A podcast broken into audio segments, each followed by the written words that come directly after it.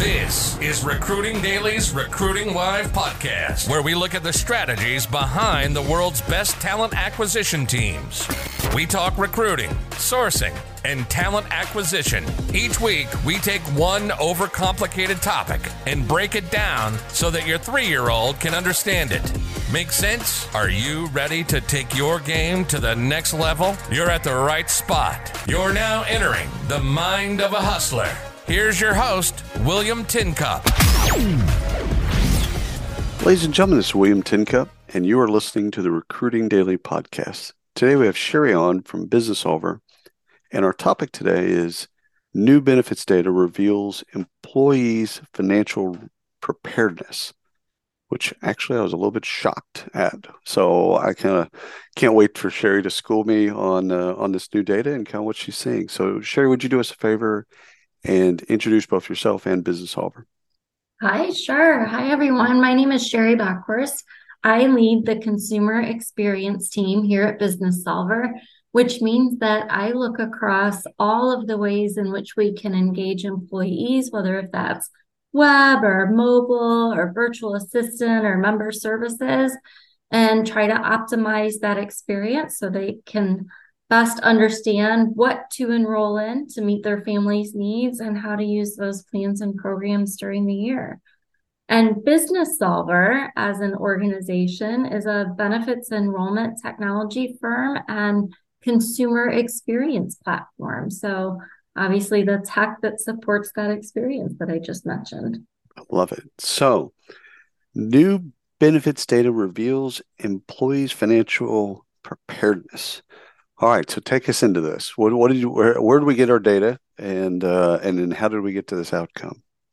Yeah, sure. So um, at Businessolver, we're constantly pulsing in our our clients and our employees that are engaging in our platform. But one of the ways in which we do that is we ask a number of questions through our My Choice recommendation engine, and um, we ask a series of questions about how prepared are members to interact with their benefits? How prepared are they to pay for their benefits?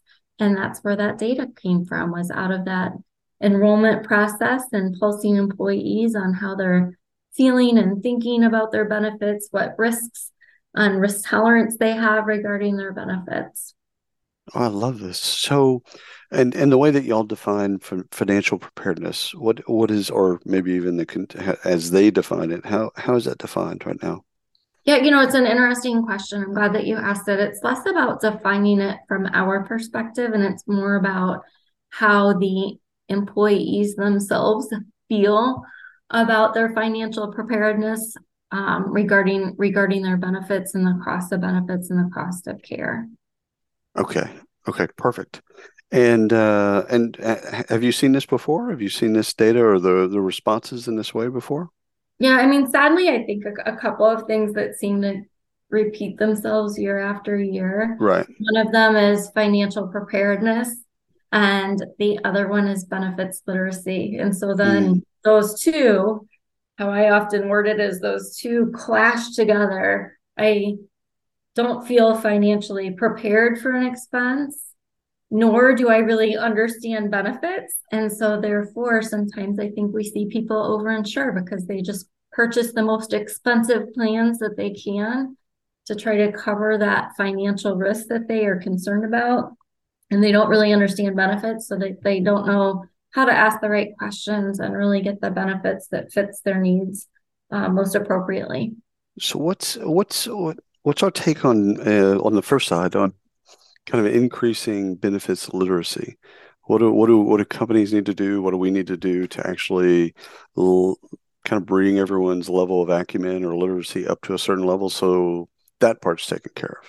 Yeah, it's a great question. So it's funny. I've been in this industry for a long time, and when I first, I'm an actuary by background, and when I first started in the health and welfare consulting space as an actuary, one of the elements that we had to tackle was education for retirees during time of enrollment. Right. And at the time we we were printing 45 page benefit guides and mailing them to the home and I still remember my, my first year in this industry the thought was we need a bigger set of glossary terms and we need to make the font bigger right so taking that 45 page guide to a 60 page guide because we add glossary terms and we increase the font and we saw nothing change regarding benefits literacy. So here we are 20 plus years later, and benefits literacy is still low. And what we've really learned is that in order to truly support people, it is important, I think, for us to recognize that benefits literacy is low and will continue to be low.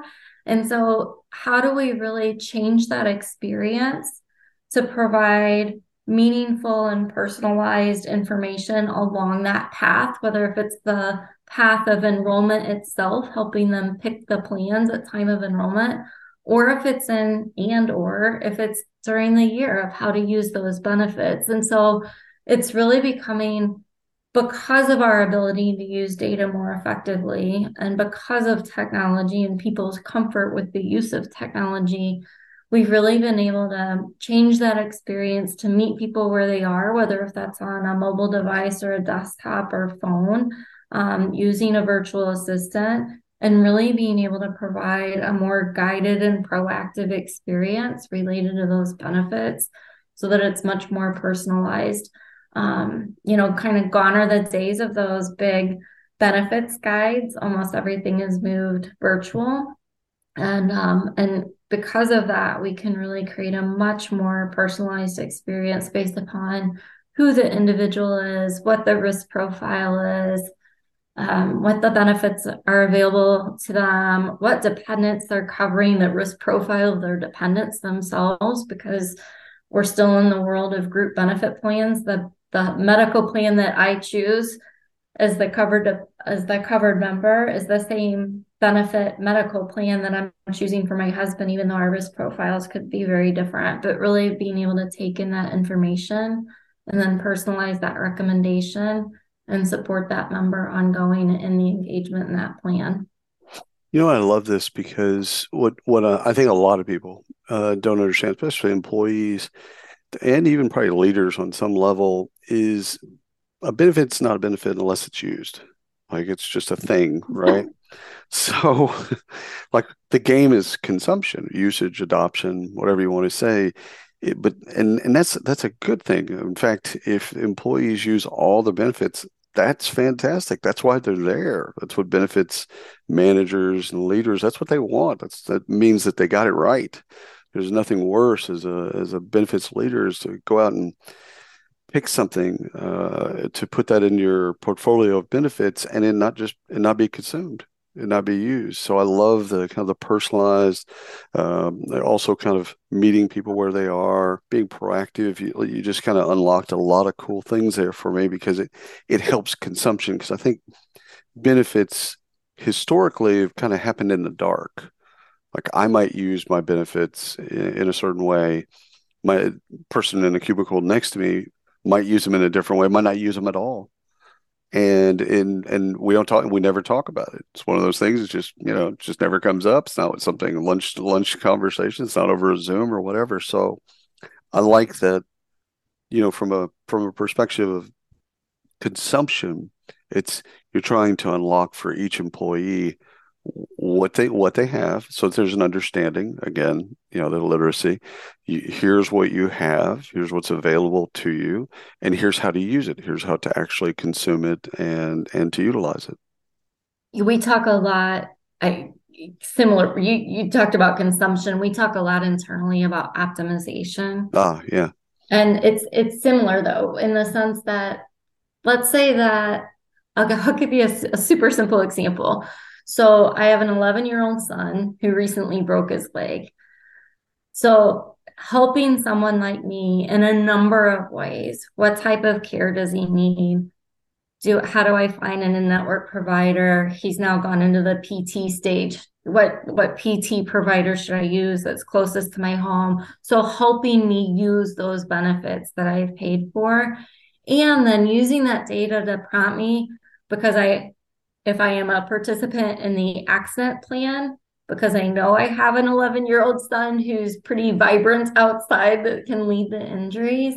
So having me get that nudge that says, Hey, Sherry, it looks like you might be eligible to file a claim for your accident plan. Here's how to go do that. And that gets to that consumption. So that, you know, clearly I don't want my kid to end up in the ER or end up having to get PT. But if he does, how do I get that guided experience to make sure that I'm using a network provider, I'm using a high quality provider, that I'm filing those claims accurately to get the full value out of that accident plan that I paid for. It's about that whole experience of consumption so that we we optimize those benefits for the member. I'd rather not use my medical plan at all. But right. If I'm going to, and in our family we use it a lot, how do you really optimize that? And how do you end up, you know, another example is, you know, my poor kid who I use on on these examples all the time but it was a Sunday night, maybe a month ago. And he went from having what I thought was just allergies or cold during the fall, and his snot turned that bright green color that you know, oh, he's got a sinus infection. I called the pediatrician, left a voicemail, but then I remembered that we had telemedicine. One click in my app, I got to the telemedicine provider. I got online with the telemedicine provider physician within, I don't know, three minutes. And he got a prescription for my son. I got it picked up and he was he had his first dose of medication on Sunday night. By the time my pediatrician called, it was about 24 hours later because I called right. on Sunday and was waiting for the call back. So again, it's how do we make it simple and seamless and easy at that time when the person needs to consume those benefits. You know, uh, it's probably things that y'all bounce around uh, uh idea wise. It, it's, it's, storytelling. Like you just told a story, and again, it could be uh, fictionalized uh, and or, you know anonymized in some ways. But like, how do we use stories to educate people as to both scenarios like that, but also kind of uh, getting getting back to that optimization and consumption part of like, okay, if we're trying to increase literacy, uh, so make sure that people actually know what they have. What's our utility? How do we how do we uh, you know because it, it's a there's a website great there's you know there's a binder fantastic like okay there's an app great but once something happens you know and I know there's a there's an anxiety a wave of anxiety that comes over people and they're not thinking about all of that stuff they're just trying the triage of okay how do i solve this right now and I think that that anxiety is what we're trying to to lessen both in literacy as well as on the uh, financial preparedness side. So how again storytelling like i love that story. You know not about your kid being sick. Broken legs and green snot no, I mean, no, no. I, I, don't love that part. However i do love the storytelling aspect. Um, have y'all have you have you have y'all bounced around ideas on how to help clients storytell? Absolutely. We, um, I'll say we approach it predominantly through two prongs. One is that we create personas and then we map those personas mm. to experiences. So, how do we become as proactive as possible given the data set that we have to create those stories that are most relevant to individuals? So, my green snot story, really relevant to a parent, maybe not so much to others. um, so how do how do we really use those personas to be more proactive? A great example of that is we have clients that offer backup childcare. So backup childcare is really relevant for some personas and not to others. One of the places that it's incredibly relevant is for um, younger children. Well, we know if somebody has a dependent and the age of that dependent. So we can proactively push messages to that member on a periodic basis saying, Hey, Sherry, remember that your organization offers backup childcare. So it's relevant to that persona. So we're not targeting them or um, you know, blasting emails that aren't relevant to them, but trying to really focus and target that information on a proactive basis that will be relevant to them about how to consume those benefits. So that's one way that we do that is targeted messages based upon those personas to try to proactively engage those members. When we send a targeted message like that, um, we'll see somewhere between a 25 and almost 40% boost in the interaction on our platform within two days of sending that message. So it definitely, we're drawing that, capturing their attention through those persona messages and getting them back into the system to have that more guided experience, which I think is fabulous. The other thing that we try to do is create, I always call it muscle memory.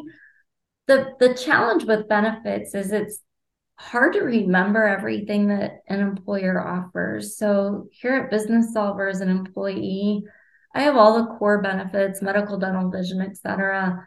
And then we have a plethora of other benefit options or they're they're free, right? They're the they're the wraparound programs like the telemedicine or the backup childcare. It's not something that I elected and that I pay for out of a payroll deduction, but it's a real value or a perk to me to have these resources available. So, as an example, I have aging parents, and some sometimes they need some assistance. So there, but there's a service available to us as a business owner employee to engage in that. I don't need to remember all of the programs or all of the vendors or how to get to all of those. I do need to remember where all those programs sit in my mobile app or on my web. Right. And so how do we how do we train people to remind them where to go in that moment of need so that they can easily access that. I might not remember if I have Aetna or Cigna or UHC or the Blues, but boy, I remember how to get to where I need to so that I have access to that information quickly and easily and can also give that information to my spouse.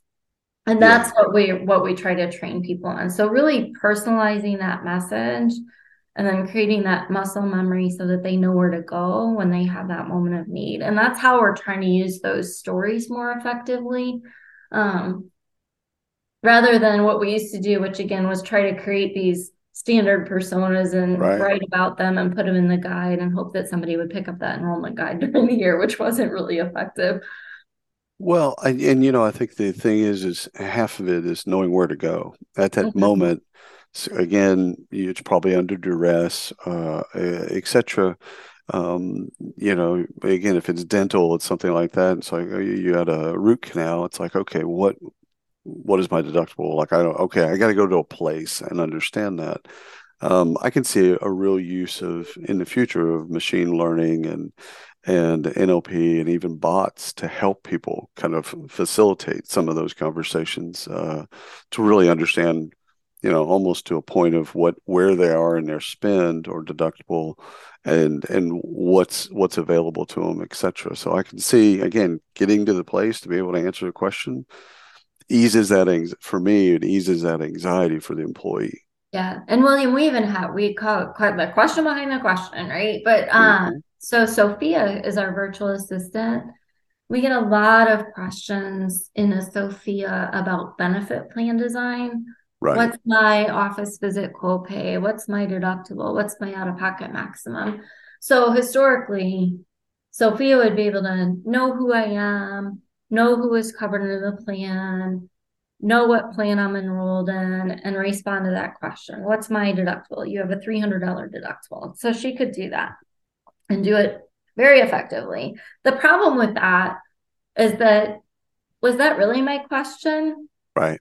Or was my real question how much do I have left I on that deductible? pay because I right because I'm about to have an expense.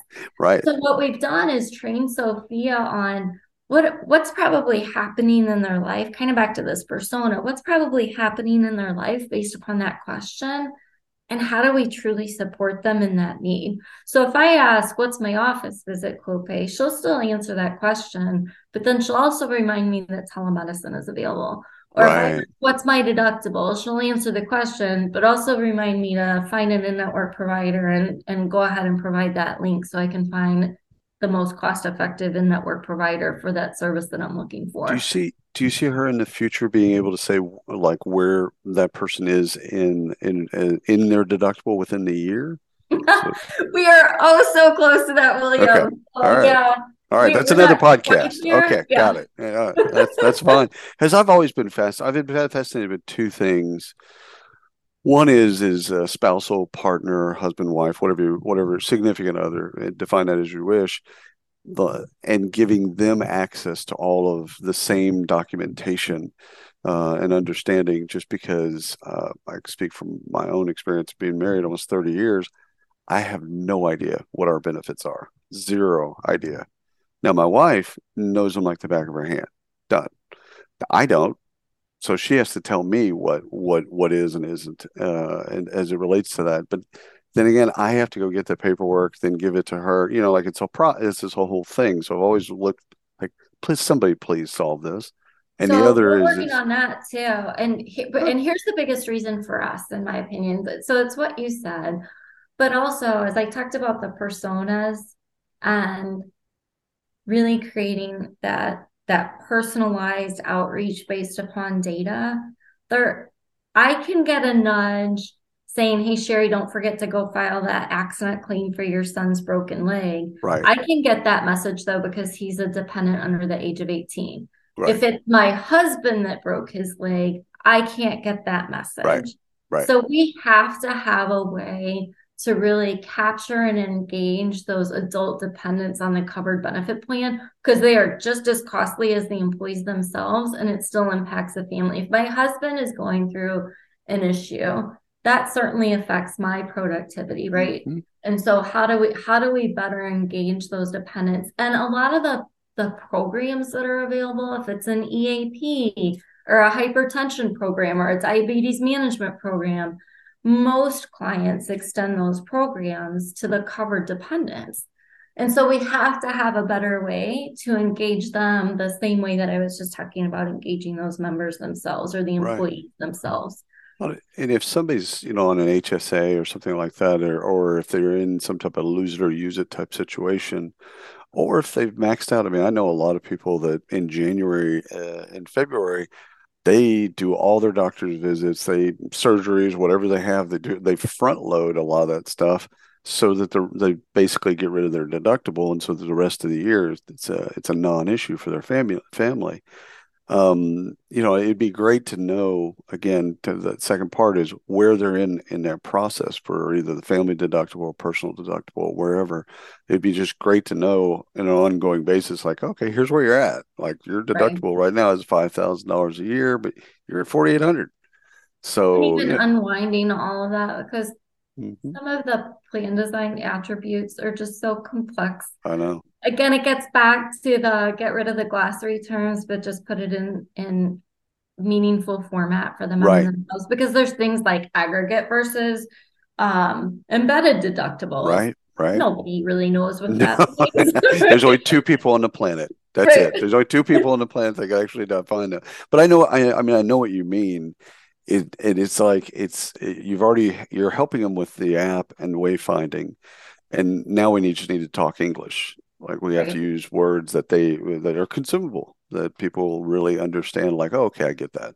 Yeah, there's more context and texture to it. Fair enough, but I get it on on some level. Um, let me ask you on on just on the on the financial risk uh, side as you brought it up, uh, because again, if we if we fix literacy, uh, or if if we're constantly working on literacy so that people really understand, then then the financial preparedness and being fearful of of uh, of something that comes up during a year, maybe over indexing or uh, oversubscribing, etc. Do you think that that has uh, do do you think that the work there is in kind of financial wellness and and financial literacy, kind of like like is there work to be done there that kind of gets people to understand kind of themselves about you know where they're at as a as a family and how they can do things differently financially so that they don't necessarily have that anxiety. Right. No, I couldn't agree more. Health and wealth are so tied Mm. together. And yet many people still look at them as being very separated. And then that benefits literacy challenge just amplifies that even more. So if I'm not making good decisions about my health, and then if I don't understand benefits, so use the diabetes example. I'm a diabetic, so I know I have healthcare costs, and so therefore I'm fearful of my financial preparedness. So therefore, I buy the most expensive medical plan. Maybe there's a free diabetes management program that my employer right. offers to me that can take a lot of that stress away. Same thing a lot. We see EAPs, almost all of our clients, if not all of our clients, offer an EAP solution. Some of them have three, five, eight visits. That's right hundred percent paid for and people don't use them. It so frustrates me to no end because first of all, just knowing the array of EAP services that are there is just it's it's mind boggling that all this cool stuff is there and just not used. Right, exactly. And that's I think it gets back to your point on consumption. If we can help people better understand the programs that are available to them, oftentimes at no cost through their employer, and take advantage of those, it decreases that financial risk for them. It just, it's, um, again, it's all tied together regarding right. health and wealth, and then that utilization and consumption. There are so many free services, though, available to employees and their dependents that they just forget about, they don't know about, they don't understand, they forget are there. Yeah. And then it creates financial pain for their family when it otherwise didn't have to. Well, it's it's so interesting to me because the emphasis of uh, on engagement, employee experience, and retention right right now. It's like you want to retain employees, get them get them to actually understand what the benefits they have and let them consume them. Like exactly, this is a retention strategy. I mean, you're already spending the money. Like you right. already allotted the money. Like uh, there's no value if they don't know that they're there, right? Right, right, right. And and they might take another job somewhere else because there's a perception of better benefits somewhere else, which is crazy, but happens all the time. Sherry, I could talk to you all day, but I know you've got other things to do. Thank you so much for coming on the podcast. Thank you for having me. I enjoyed the conversation. Absolutely. And thanks for everyone listening to Recruiting Daily Podcast. Until next time. You've been listening to the Recruiting Live podcast by Recruiting Daily. Check out the latest industry podcasts, webinars, articles, and news at recruiting